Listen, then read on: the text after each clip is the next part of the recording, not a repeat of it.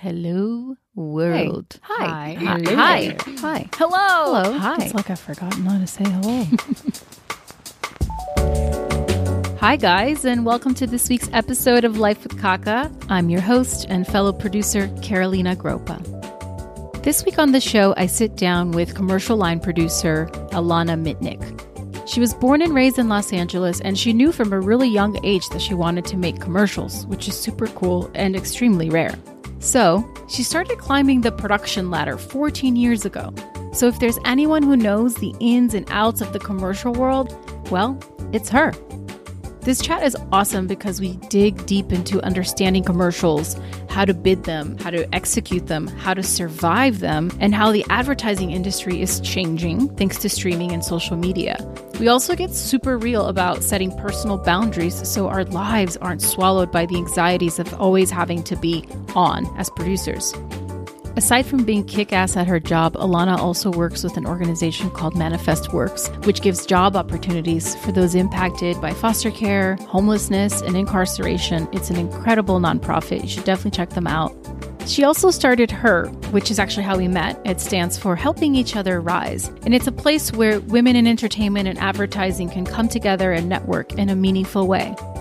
Full disclosure, this episode was recorded almost a year ago, so I'm very curious to check in with her after this week's episode and hear how some of the things we talked about have evolved for her. Enough of me, let's get in with Alana. And it's funny, I was talking to a director. Part of what I was doing downtown, I was doing something else, and then he had come with me for that. And it's not I've worked with in a while. And then we were having lunch. He's like, Oh, what do you do the rest of the day? And I was like, I'm going to be on a podcast. Nice. And he was like, Have you done that before? And I was like, No. He's like, I've done three. He's like, It's weird at first, but you get used to it. And I was like, Oh, okay. He's like, You just need to pretend they're not recording and it's fine. And I was like, I mean, it's kind of hard when you're like holding a microphone, know. which So isn't like, normal life. so funny. I But- didn't even bother asking him what his were, but it was, What? So this is so this is your first podcast interview. it was my first podcast. So you're another- It's my first podcast experience in general. Oh my god! So there's a lot of pressure on me, but I have this running joke now that I'm popping your producing podcast cherry. Yeah, my my podcast, your podcast cherry cherry, period. general. Yeah, yeah, and I'm Lots honored. This is like a big deal for me. Yeah, it's also a testament to why I want to do this because how many Mm-hmm. producers don't get to talk and share their story. So that's why This I'm like, true.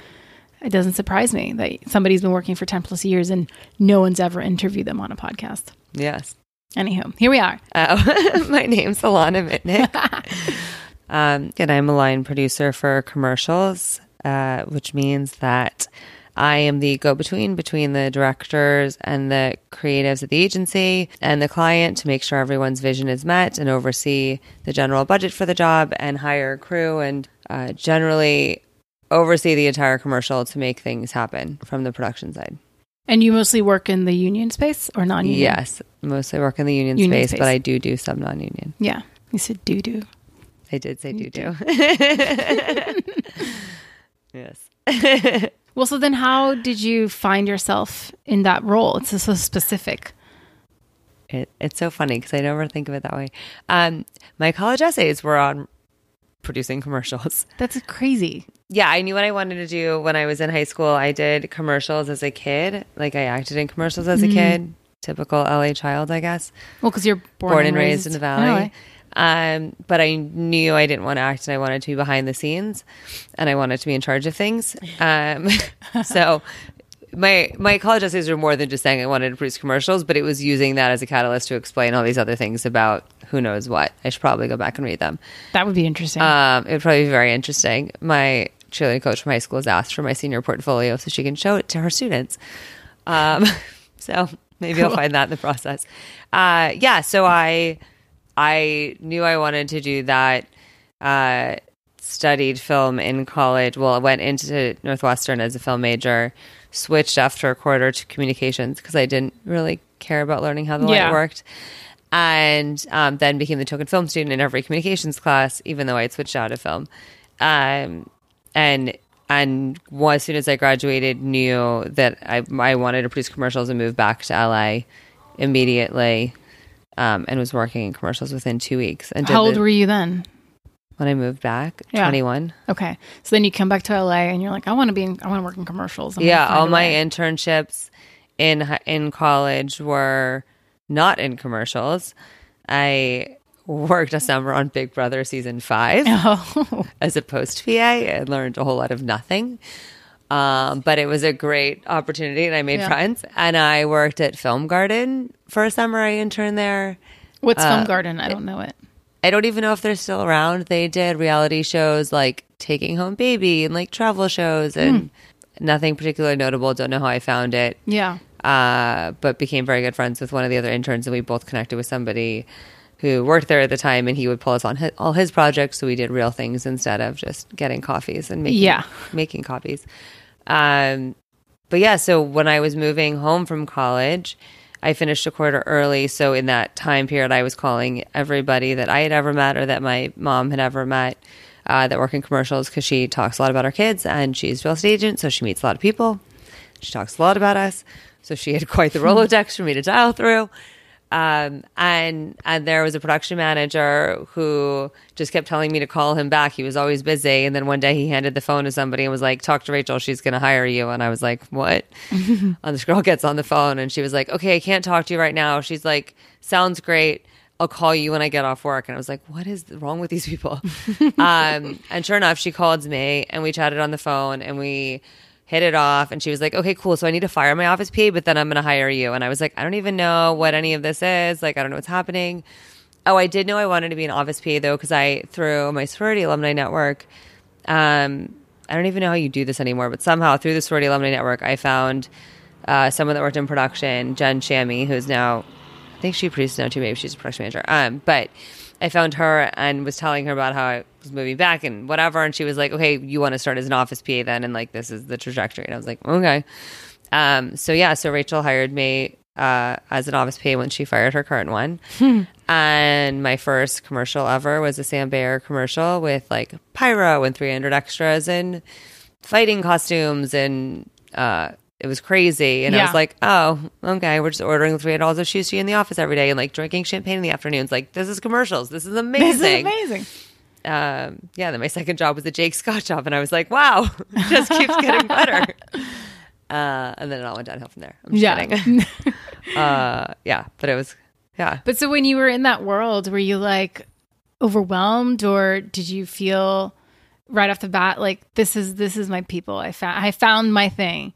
I was probably the most overachieving office PA. I mean, I think everyone probably after the fact thinks they were the best PA, but I think I was legitimate the best PA. Office PA, not like carrying stuff and setting it up on set PA, but like office PA. I would always do runs really fast and like I was always doing before I knew it, I was like doing the coordinator's POs and do helping the PM with time cards and doing the petty cash and like Yeah. and I was a PA. So yes, in the sense that like I I knew 100% it was what I wanted to be doing and I just wanted to see how fast I could move up essentially and I could see where I needed to go because you're with all those people all day.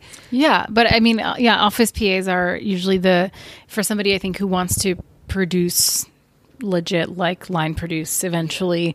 Office PAs, the office PA is the the most easiest in into that path Yes. because you're the person who I I always th- think of like the whole production team is sort of like one big uh it's like a, a tentacle of each other you know and everybody represents each other to the best of their ability but like an office pa who is extremely good at what they do makes the coordinator look really good which you Yeah. know then makes the pm look really good Yeah. which makes the line producer look really good but whenever you have a pa who does not do a good job Yeah. it affects Everybody. everything everybody and now everybody's picking up their slack and so it's it's an important position and it should not be overlooked and the only bummer is that the really good ones move up really quickly Yeah, you know and you're constantly looking for good office PAs.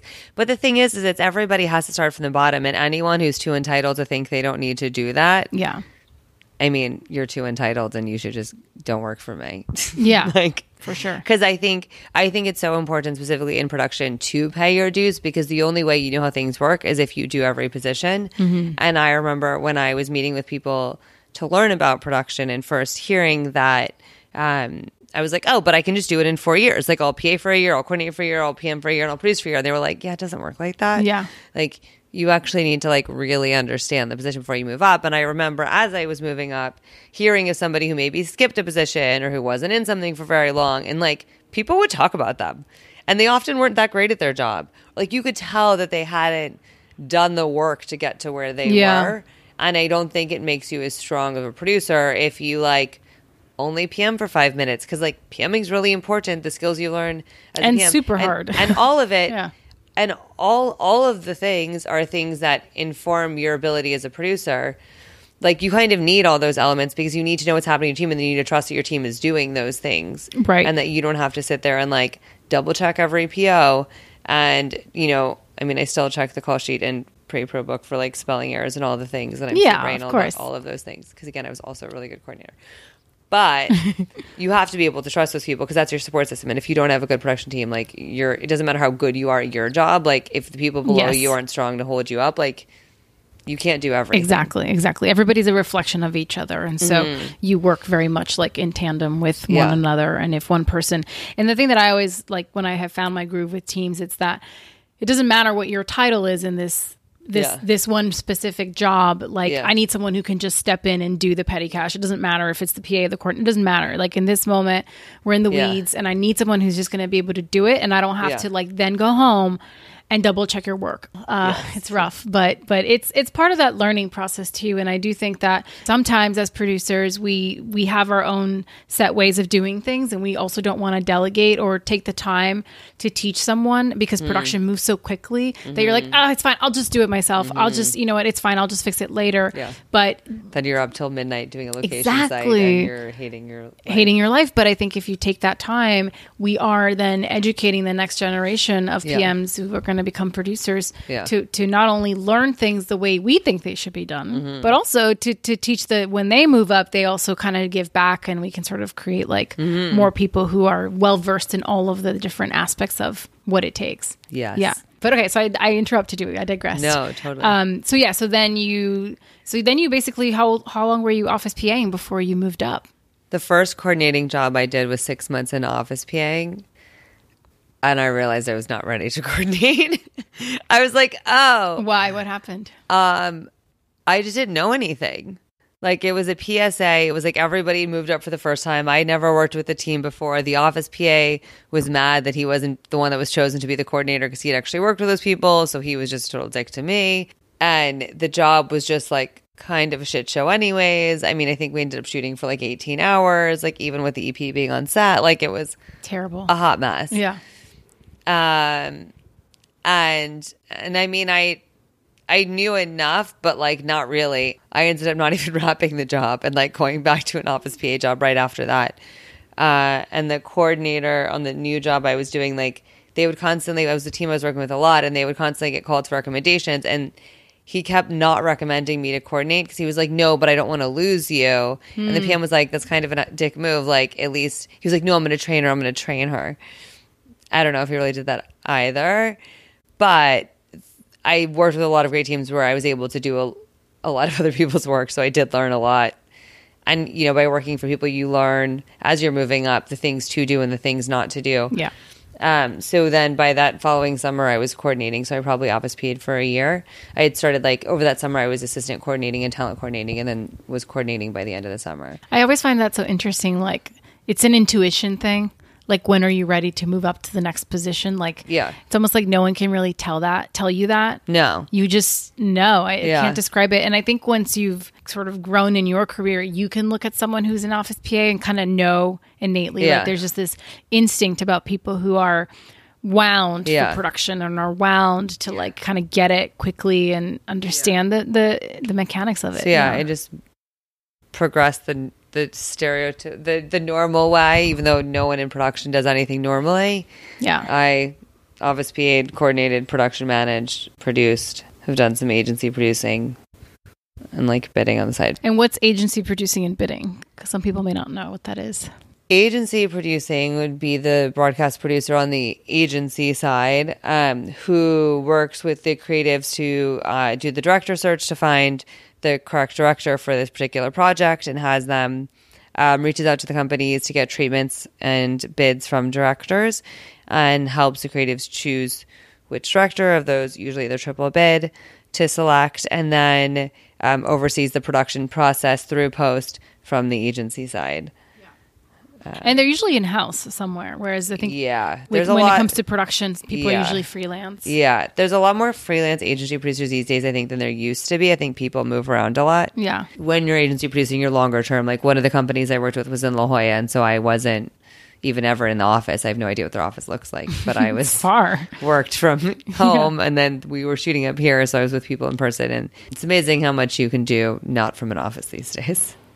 It's amazing. I don't know how people got anything done before laptops and smartphones. That's back when production had a lot of days, and we had to ship physical pre-pro books, and oh my god. and now you can make changes up until the minute before the meeting, and it's a blessing Yeah. and a curse all at the same time. Of course it is. Yeah, like we're t- we're tethered to these devices, and there's this expectation that because it's always accessible, that you should also be accessible. Yes. I do think that while it sounds like things were a bit more complicated logistically, it also feels like it was probably a lot.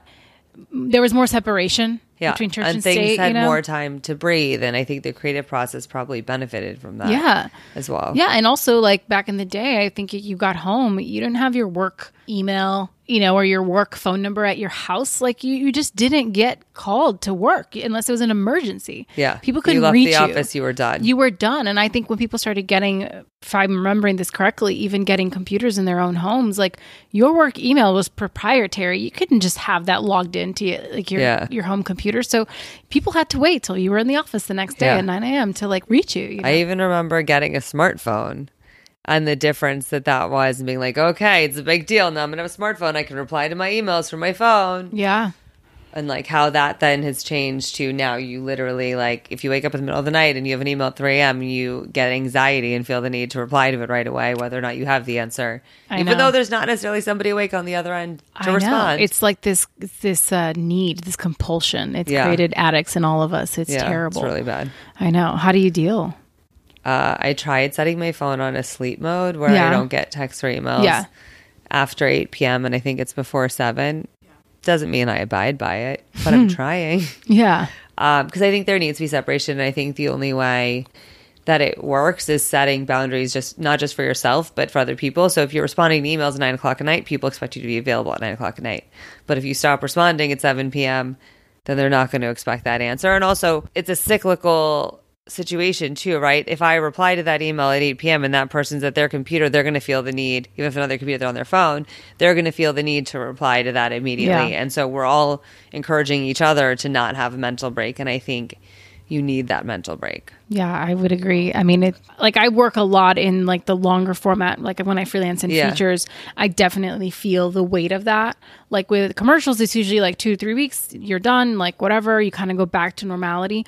But the the waves of that, Yeah. like you're ramping up for like a month to two months in prep, and then now you have like 30 days of Yeah. that energy where you're just constantly like, there's no bandwidth for anything else. Yeah. Like you can't even do laundry. You can't like nothing can exist outside of Yeah. making this thing. And then when it ends, it's the worst part of it because now you've gone from Yeah. like this high Yeah. and now you're at this low where you're supposed to go back to a normal schedule. I always say it no makes one's you like emailing you. bipolar. Oh, 100%. Like and your schedule is 100%. It's like the second you're off, you're like, oh my God, I need to do all the things to get everything organized. And I need to see all the people that I have been able to see. And I need to do laundry and all my errands. And then like you're back at work and you're like, I can't do anything. it, to me, it started to feel like now in my older age, it's like living in these extremities Mm-hmm. for such long periods of time is no longer becoming um, sustainable. Yeah, agreed. And as Yeah. I my priorities shift and the things I want out of life, it's like, how do I continue down this path and continue to do good work and continue to show up, but still have a life outside of my professional identity? Yeah. I don't have the answer. I'll let you know once I figure it out. It's definitely, I think it's somebody, something that everyone our age struggles with. And I think, especially in production, I've, um, it's interesting because the beauty of being freelance is that you can take that time off if you want in between. Yeah. But the not beauty of being freelance is you're not getting paid when you take that time off. Yeah. So at some point, that anxiety of, oh my God, I don't have a paycheck, whether or not you need the paycheck, just the idea that you could have more money if you were working more is definitely a thing. Yeah. And figuring out that balance. I mean, I think it's like everyone's lifelong goal to work on that balance. Yeah. When I look at people 20 years my senior who have stayed in this industry, whether they're in the com- like strictly commercial path or you know even in features, Or any any of it. And I think the cross pollination of things nowadays is like so intense that I think that's why like I personally like to hop around between the different formats because Yeah. I find joy in it. I like switching things up. I don't think I could just like do two Yeah. or three features It a year. variety, yeah. You know, you get to have access to different things all the time. But I think that's what's interesting about it too is that even already, and I've been producing for five years now. It's like okay, so I'm I'm here. Now what? Because you're like go go go go go. I'm trying to get to this place, and then you get there and you're like, cool guys. So what else? I think I've also always known that I wouldn't do this for forever because I don't. I don't think it's totally sustainable. Like I yes, there are plenty of people that do it, and there are plenty of people that are happy doing it forever. And then there are many people that are not. And I've seen a lot of the people who are not, who just don't seem so happy. And like they, you could, like, you just feel like their soul has been lost. I just don't want to be that person. yeah. I would like to have some sort of balance. Um, so figuring out what that is, and I think the beauty of commercials and what you're what you learn to do and the skills you possess by creating something in short such a short period of time and working with budgets and working with different people and like there are so many skills you learn that I think can apply to anything. So whether or not it transitions into something specifically within the same industry or something completely different, I think in in theory there's endless opportunity. It's just then deciding like what what in life past the college essay. It's so fascinating. Like the more I do these, the more th- I find the same things that people say, no matter Yeah. what their trajectory has been. Yeah. and that's one of them. You know, where it's like, I this isn't forever, and eventually, like, I want to take these skills and transfer it into something else. Whenever I figure out what that something else is, this Yeah. other industry that I don't even know exists, perhaps Yeah. yet, but is out there. well, take yeah, the and that's the you know? beauty of it too. Is so much of it's changing even within entertainment and Yeah. advertising in general.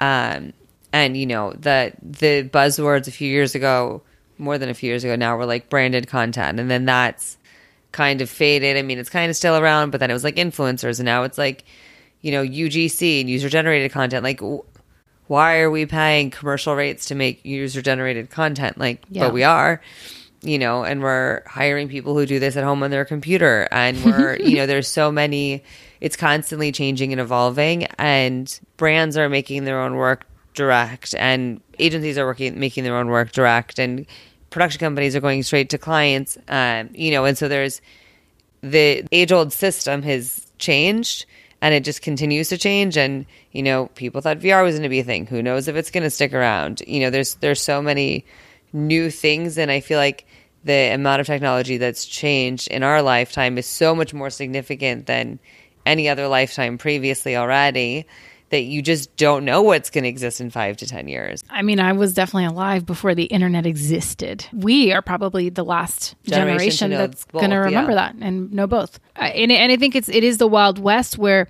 everybody's sort of like holding on to their hats because no one knows what's coming next. It's definitely causing havoc for advertisers. Yeah. You know, with like, well, how do you reach well, people there's so when there's much so more. much now? Yeah, they need so much content across so many platforms, and then how do you get the people to pay attention to your thing when they're, you know, then it was six second ads. I mean, what are we going to get to one second ads? Okay, so we're basically back at print. Like, yeah. who knows what the new social media frenzy is going to be tomorrow? What the cool kids are going to be doing? Yeah, I don't I don't know how we like get out of this unscathed in like 10 20 years when we're Yeah. looking back and we're, like, We're like all going to be on farms milking Yeah. cows and yeah, we'll be like we just we just want to go back to the old days of like like I've even meditating in the afternoons. Like I don't know. That sounds amazing actually. I mean, I've even seen like some of the younger people like in their teens sort of there's this resistance to technology and they like Yeah. don't want to have smartphones and they're not on any of the platforms. They don't they don't want to like sell their souls and sell information and all that Yeah. stuff, which I think is sort of like the rebellion yeah. incoming rebellion of you Yeah. not wanting to I think it's only that. natural that that would happen as well. yeah yeah it's it's all encompassing and I, I do think that the yeah the way that like i don't know everything has just affected us emotionally Mm-hmm. and i- spiritually so much like there's gotta be some tr- downward trend Mm-hmm. so to speak, for that. Well, I think that's why like the world of wellness is so popular now too, right? Mm-hmm. Like what is that? And anything from what we're putting into our bodies and how we're eating because that's totally messed up. To the like and maybe it's just cuz I'm now in that world, but it seems like the growth of meditation and yoga, the fact there's meditation studios actually popping up places and that people are trying to find places and communities and spaces to go where they remove themselves from technology. I mean, I went to a camp where they took away your phone for four days How and you were in the woods and people actually interact. And it's crazy to not go to eat a meal and like everyone at your table's on their phone because they have no phone. So they actually talk to you even if you don't know them. And it's amazing yeah. having spaces where that's actually a real thing is so important because it gives our brains a break and we need that otherwise what are we doing here the lack of presence is mind blowing in so many ways the way that you know we are just functioning through society so i think having that balance of space is so important especially with what we do because when you're on you're on and you don't get a chance to turn it off it's like how come corporations can have like yoga classes at lunch and and meditation rooms and pumping rooms and all these things and like on set you can like pump in the wardrobe stylist area. Yeah. like i don't like in the, In the porta like, i don't potty. know like yeah exactly like where are you like where do you there's no quiet space to go to there's no anything Yeah. i mean that would be the dream I think it's possible. the reality of budgets is it's not going to happen Yeah.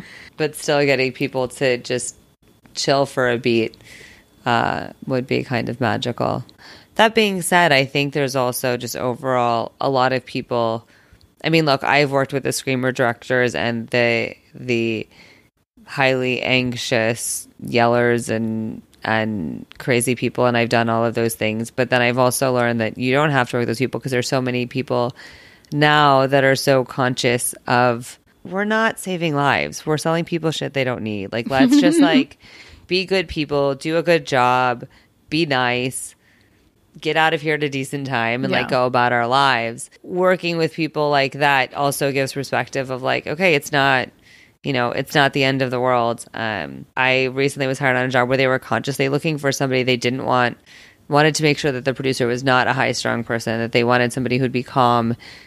And, you know, if you asked me 10 years ago, I probably would not have ever been described as a calm person. um, but the fact that, like, it was an amazing experience because of that, because the energy set was just different Yeah. you know, and we had a small crew and everything as well, but just going into an experience like that where you know that like nobody wants to get hyped up about it, shit's gonna happen, we'll figure it out. Like, just keep it down here. It's cool. You know, because Yeah. I've worked with people who run around like literally the world is burning when, you know, it's just, just- someone's coffee order was wrong. Exactly. Like, you don't need to fire the PA. It's going to be fine. They'll go back to Starbucks and get you a new one. yeah. Yeah. Well, so then how do you deal with when you have, like in the past, Yeah. clearly now you're on meditation and you are f- finding your balance, it seems. Trying. Well, it's all we can do is try, right? You never, I don't think you ever arrive. But, but, but back then, like with h- the high stress and anxiety that Mm. this industry can bring, how did you cope? And then what made you continue to choose to pursue this? I mean, I think there's always those the jobs that you always remember as being like the worst jobs you've ever done or you never had a break or things like that. Um and there are experiences when I was younger where you just did it because you thought you had to and like someone I've always thought that if you're not doing your job someone else will be there to take it. It's just kind of always been the message that I received in going into this business. Um and also I feel like I was always kind of told like even when it's not the rate or the this or that, I mean you have to set those standards for yourself too, but that like there's always going to be someone else who will do it.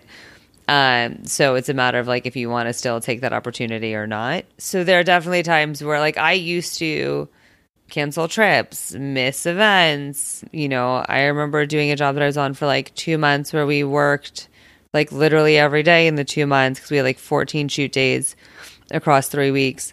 And like I was sleeping four hours a night. I was doing time cards till two in the morning every night because there were just like a hundred time cards every week and you just couldn't get through them. And there was a lot going on. And like I just didn't have a life. Yeah.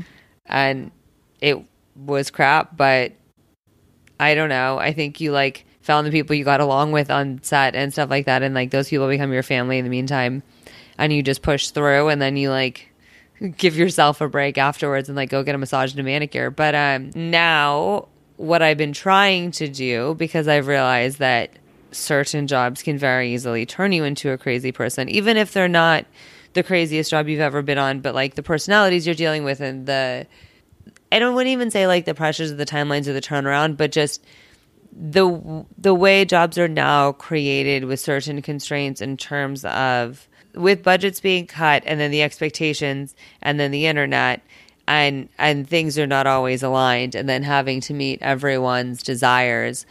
Um, you know i've had locations not get approved and i've spent you know been up to midnight every night googling myself because the location manager couldn't seem to find what we needed and i was like well i'll find it.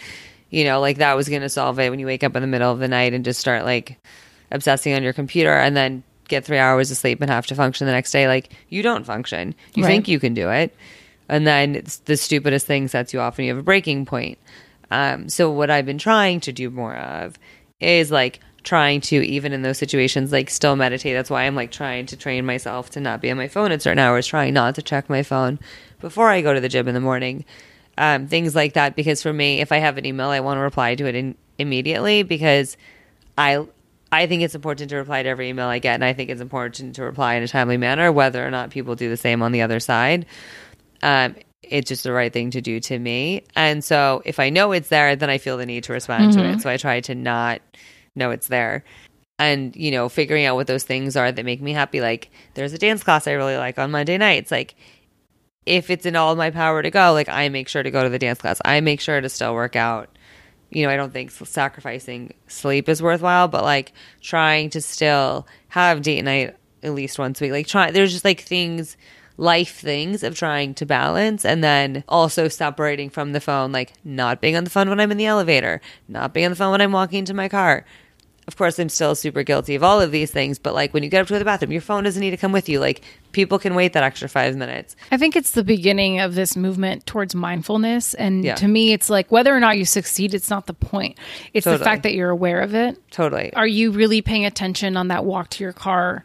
Are you really present in the things, the small things that you're doing? Because if all, it's like, you know, very yoga, but if all we have is this moment and you're not really present in this moment, then Yeah. like I, I got here and I really had to pee and I did not have my phone and I was just like meditating on gratitude while I was peeing that I have a safe, clean toilet to pee in, that my bladder works like it's supposed Yeah. to, that I don't need assistance to use a bathroom because not everybody has that luxury. Yeah. And it's silly, but I could have been on my phone checking Instagram and resp- oh my god, let me respond to emails before I get to this podcast. But I, even that is like that is yoga, that is meditation, that Yeah. makes your quality of life slightly better. it's just that constant reminder. Like I started journaling at night. I had never done that before, but I actually had a wellness coach. Oh, that's coach. good. She got me into that. Very good. I'm glad to hear that. Um, so yeah, but it's it's not that I write a lot, but like it, she gave me a book that was like a template for things, so it helps refocus and like focus on what you're grateful for. Focus on your wins for the day. I don't know why I'm getting emotional. That's okay. It's a lot. It's a lot to unpack. That's why we get yeah. to talk about it. And that's why I wanted I want to have this community where we can talk about it and support each other as producers in this industry because it's really fucking hard. Well, yeah, and I don't think people talk about it. I think everybody. I think there's also, I would say, like a rat race for production in general. In that because everybody's freelance, everybody wants to act like it's all hunky dory, right? And that like they're working all the time, whether or not they are, and people are afraid to admit if they're in between jobs or whatever. You know, even though that's totally normal and that's part of the balance. And I think you need sometimes you it like forces you to have that reset time. Maybe that job went away, but like maybe you needed that two weeks to just like chill the fuck out, you know? Yeah. Um, and it's like the universe is telling you to slow down. So I think it is important um, for people to actually be willing to talk about that stuff. Part of the reason too why I started her Tell us what her is all about. yeah.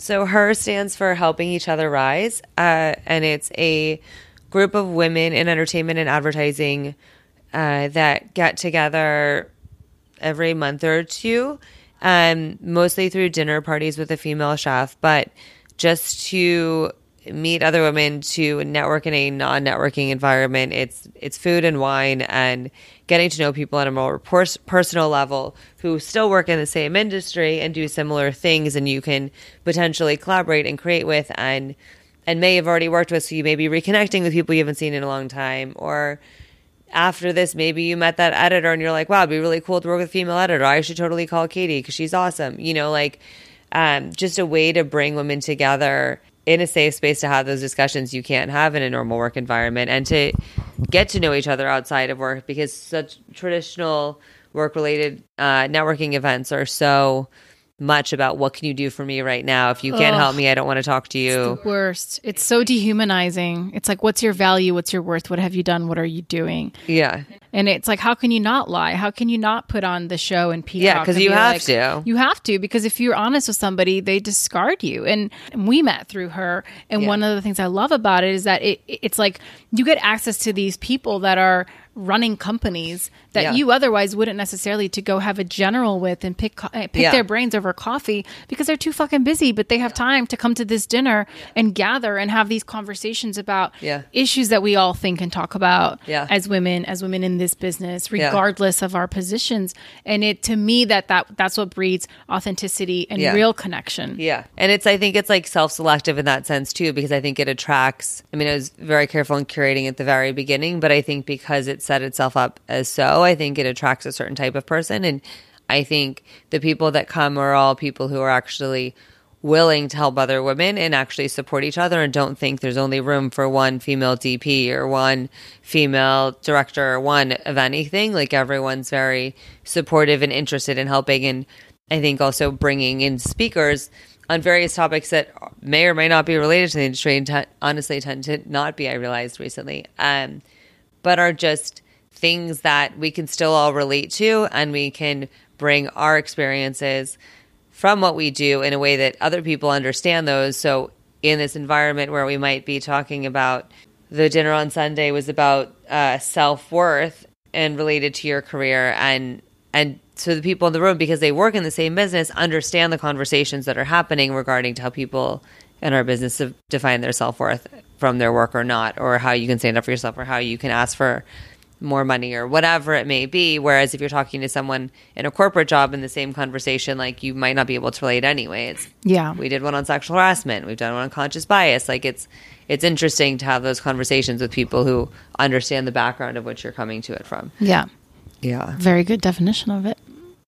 it's fantastic i, I highly recommend Yeah. i'll put it in the show You put notes the link. i highly recommend it's just so important and i i think more and more because of the darkness that has been brought to light in our world you know in the past two years Yeah. the beauty of it, I think, is that I can't speak for the entire world, much less this entire country, but at Yeah. least in my immediate circles and community, the way women have come up is has been unbelievable, and and it makes me feel hungry to do that for the next generation of women who are in their early 20s who are coming up and instead of looking at them with resentment of like you don't know what I had to go through and it was so different Yeah. in my time which More sometimes like, let's hope that you don't have to go through Exactly. through. And- We're and let to me- change it so you have a better path. Yes, and, let me give you the tools and all the things that I've learned, all the Yeah. secrets, because the reality is like anybody can do yeah. the jobs that we do. Yeah, most of you learn all of it on You the learn it. You learn Doesn't all of it. That I went What- to what- all that matters is who you are, right? Yeah. And that sounds And very you showed woo-woo. up on this job. and how you show up, and in Yeah. your personality and what you bring to the table. Yeah. That is intrinsically all yours. So Yeah. yeah. can someone else do a PO? Can someone else do the nitty gritty of the job? For sure. Yeah, one of my first PA jobs. Again, a PA was hired, was fired, so I could be hired. There's a trend. really a weird thing that happened.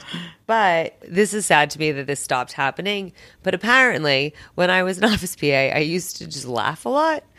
Like, I guess I thought everybody was funny, or maybe it was some weird nervous habit I didn't realize was nervous. Mm. I don't know. I must have been a very happy person, but I used to laugh at everything all of the time. And so I was just like always smiling, giggling, and people thought that was great. And they just wanted to be around me. But I was always like, oh, wow, like being happy is like what also what people need. Like no one wants the complainer on their team. You also need to bring some sort of positive energy to the space because we are in the trenches so much that Yeah. you need that like light. You got to have a sense of humor for Yeah. sure. It's so important. So also in relation to younger women coming up in the business and what we had to go through that other people didn't. There yes, there have always been female producers and females in every level of production, but at the same time I don't know that they always like supported each other. But then also in that context just putting up with all the harassment as well and coming up as a female. Another producer and I have been working since end of last summer, so almost a year, uh, pre Weinstein, which is like apparently now a time period, uh, to change the culture of sexual harassment in production because we work in such a gray area in that sense and it is a very casual environment and we don't have HR. Yes. And so her and I started trying to figure out what we could do to change that and going through the the more corporate channels, if you will, of unions and AICP wasn't really working. So we did a town hall with our peers and producers and production managers and first ADs to get everyone's feel on like, you know, what they were experiencing on Sunset, what they think would be helpful. And since then have met with over 60 companies. And since then, the AICP has now put out a statement against sexual harassment that they distributed to other companies. And a lot of other companies have started adding statements about sexual harassment and not tolerating it and any harassment for that matter. And also like having ED say something in the safety meeting and putting a note on the call sheet and in the call sheet email and all of these little things that I think over time, especially as people are moving from one company to another and spreading the word and the things happening in politics in our culture right now might not be what anybody wants, but it's also getting everybody motivated to actually make change. And so I think setting up our work environment as a more positive space to be in, I think is so important. Yeah. Um, Yeah, I just did a pilot presentation for Hulu.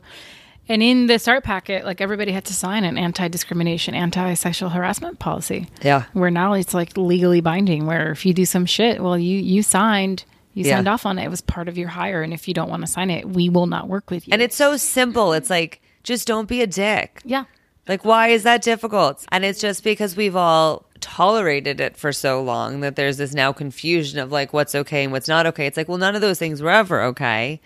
we were just told to like smile and nod and move on because we wanted to have a job. Yes.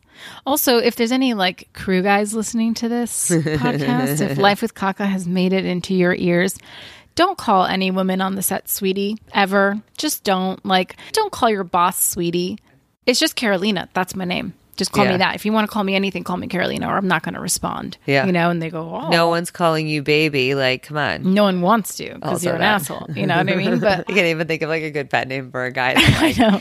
It would be just like a funny thing to be like, oh, hey, babe, can you grab that for me? Okay, oh my god, Can you imagine the response you would get? They'd be like, "What? Are you talking to me?" Okay. Like, yeah, you. They'd me probably sweetie, think you were hitting on them. Um, but no, I think what you're doing with that initiative is really important, and I hope that it has legs and grows because creating a safe space, like you said, it was one of the things you said at one of the first her events I went to. That was like, wow, that's so true. It's mind blowing. Production companies, generally speaking, much less productions themselves. Yeah. There's no HR department. There's no. No. door you can knock on when something's No. going wrong. and even companies that have HR departments, HR often is there to protect the owner of the company, The owner of the company. or the overall company, not the actual employees of the company. Exactly. So if you should be. experience something like that on a set, there's really no safe place for you to go. I think we talked about like maybe the safest place being potentially like if you're the talent, like hair and makeup, you know, where well, that's why all the ladies always hang out in hair and makeup. yeah, like, it's like because that's where you get all the scoop of what's actually going on on Yeah, set. we um, when we uh, tell companies to put stuff on their call sheet and say something in the safety meeting, we ask for them to uh, note on the call sheet a male representative and a female representative that people can go to, so if they don't feel comfortable talking to one or the other. but do you guys have a protocol in place or something you're strategizing so that? Okay, so then they go to this person, Yeah. that's a designated safe person, and then what happens if they have a complaint? well, they have to file a complaint with them, and we can't, as non-certified, you have to be certified like for two years or something in order to be able to advise anybody on any of these things Hmm. um, related to sexual harassment and stuff like that, which we are not. Um, but we have a lawyer who we can recommend to people if Yeah. they want advice. Ultimately, it's up to the production company on how they want to handle it. And I think the AICP is starting to strategize more and like Will you um, explain what the AICP is? Oh, the AICP uh, is the Association of Independent Commercial Producers, and they're the organization that negotiates the union contracts on behalf of all the production companies. I just realized we've been using that acronym, and some people may not know what that is. Yeah. Yeah. What do you love about producing? What keeps you coming back to it? I love logistics. I love problem solving. I love creating something from nothing. And I think those are all things that happen on every single job. I love talking to people, so building new relationships. Yeah, and watching, you know, something that was just some pictures on a page and words on a page come to life. It's pretty cool. Yeah, especially when you know, as like the hub, production tends to be the hub that you're really responsible for putting all the pieces in place Yeah. to help that, that happen. When I was on that pilot, um, one of the talent, I don't remember who it was, we were sitting in like the little PO, we were in, shooting in this house, and she came in and she's like, Whoa, so you guys are just in this room. Like, what are you guys doing here? Yeah. And I was like, you see everything that's happening out there. It Yeah. all started with us sitting in this room Yeah. here. Like none of the things that are happening out there are possible without us in this room Yeah. having put it into place during prep so that now you can walk into this room and we're just sitting here. If we did our jobs well, we're just sitting here, you know, waiting to make sure nothing else needs to be attended to. And she was like, "Oh, dope, dope." I was like, "Yeah, that's what we do." It is always so funny. I yeah, and I think that is totally something we take for granted is that we know what we do. But I mean, even other crew members on set, I feel like half the time don't actually know what No, we do. I mean, you can or tell what our titles are. Or Oh yeah, I mean, you can always tell when crew members come up and don't know who to give paperwork to. Like, It's so funny actually because um, I know I was telling you about this a little bit over email, but I started volunteering with Manifest Works, and they're this amazing organization that uh, trains people who have been either incarcerated or homeless or foster youth or um, you know abuse substance abuse programs and stuff like that.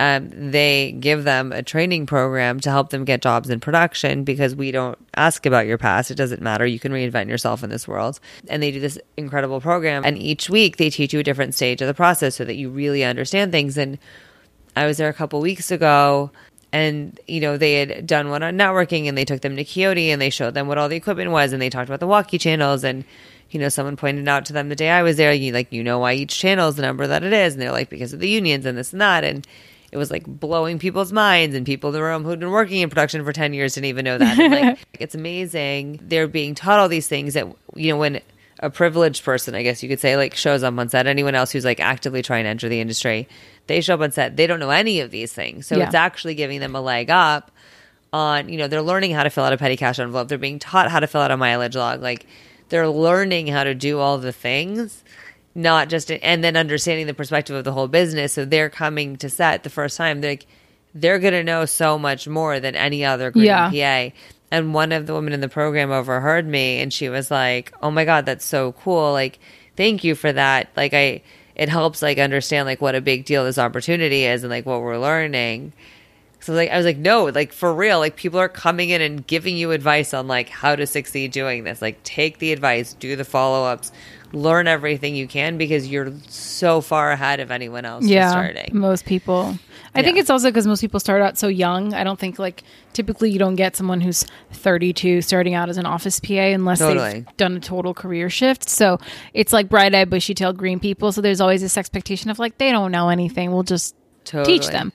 Um, has there been a particular challenge that you've had in your career that um I don't know, maybe has tested you in ways where you've maybe considered switching things up or where it's put you in some sort of um you know, just a downslope Yeah. that was maybe hard to get out of. I think the transition from production managing to producing was probably the hardest thing. Just because you're like, I'm so good at my job, but I need to move up and and then all of a sudden you're like, oh, but nobody wants to give me this opportunity. And that transition of knowing when to start saying no to production managing jobs and just wait for the producing jobs, but then what do you do if the producing job isn't coming? You know, and like constantly networking, constantly meeting people, but then at the same time, you're still subject to the fact that there has to be a job for them to call you for. The usual people have to not be available. Like there are a lot of things outside of your mm-hmm. control. Mm-hmm. And then even once you have a roster of people you work with regularly, that person has to book a job. So if they're not working, you're not working. And so you're still very dependent upon other people. There were probably many times, I mean, I know for a fact there were many times in that transitional period that I was like, maybe I should get a staff job somewhere. Hmm. Maybe I should do this other thing. I mean, part of the reason why I'd even done some of the agency producing was, I mean, it, it was opportunities that came up, and I was like, maybe I want to be an agency producer. I don't know. Yeah. The funny thing is, is I think I'm like addicted to the fast pace and the intensity of commercials. Because for me on the agency side, it wasn't as intense mm. and it was a lot slower and you're not as interactive on set. You're like the now the one being catered to and all the things and I missed being on the other side and like knowing all the things that are happening and being in charge of planning and organizing and it doesn't matter how long you're doing it. I think there's still something about being freelance that when you're not working, once you hit a certain point of like days off, whatever that is for any given person, there's like the point where like you're like question your life again. Did I make the right choice? Did I do something wrong in that last job? Was there something what happened? Why is nobody calling? Even though again there's so many factors outside yourself, but it's easy to fall into that spiral. So how do you get out of that spiral? Distract myself. With what? Um I do a lot of volunteer work. I have her on the side that I do that. Um like I started the sexual harassment stuff. We were doing meetings a lot. It's filling the time with other things that are productive that you don't get the chance to do when you're working because there's so many of those things. Uh, like I'm so happy right now to have the two weeks off before my wedding because I can actually. Oh my like, God. Focus. Your wedding is coming up in two Yeah. weeks. What Yeah, day? The 13th. apparently, it's a new moon, and apparently, that's like a big deal for. I don't know. This is what my yoga teacher told me yesterday. Um, apparently, that's like all very exciting things. It's very in terms of like big things. events, like to have a new moon and stuff. So Very that's cool. exciting. So you're in the middle of a huge transition. So I feel like my wedding right now is my new shoot. And, you know, it's go time. And all Mm. the things that I haven't been able to deal with for the last like two months because of jobs out of town and all the things. It's like that bipolarness and it's go time. And every day it's like errands or meetings or appointments or calls or, you yeah. Are you taking off for for your honeymoon after? we're just doing a mini moon afterwards. So I'm Yeah. taking off a week for that. Where are you guys going? We're just going to Napa. That'll be nice. And then we're going to France next year. Are you going to turn your phone off? I kind of would like to. Then there's the irony where in my dream world, I start a job like the Monday after we get back because by then I'll be gone for three weeks. But that would require me to be replying to emails while I'm gone or like checking my phone or whatever. Yeah. Which I know like I should not do. And I should just enjoy the time. But it's that weird balance because also this time of year is also generally a very busy time of year. So it'll be interesting. It's using the time off to for hobbies and all the things you can't do and having the meetings or going to meet with the companies that you can't normally meet Yeah. with because the amount of meetings I have to cancel because I book a job. Also, you have to like show your face every now and then so people remember you. Yeah. Otherwise, it's also easy to get like tossed to the wayside if people Yeah. forget you exist. I'm honored that you snuck snuck me in, fit me in. Then Oh, yeah. you were like two weeks out from your wedding. yeah, That's I did wedding stuff all morning. I need a break. Yeah, good. I'm glad. I'm glad. so then, what do you do for self care? Um, I meditate. I work out almost every single day. Also do a lot of yoga. Uh, the journaling at night, dance class. Um, making sure when I'm on travel jobs I eat because I tend to not. I don't know why it happens mostly on travel jobs or just like any really intense job. Just making sure to like eat and stay hydrated. Drink water. Oh, it's, It's like important. the hardest thing to do for some reason, even though it's so simple.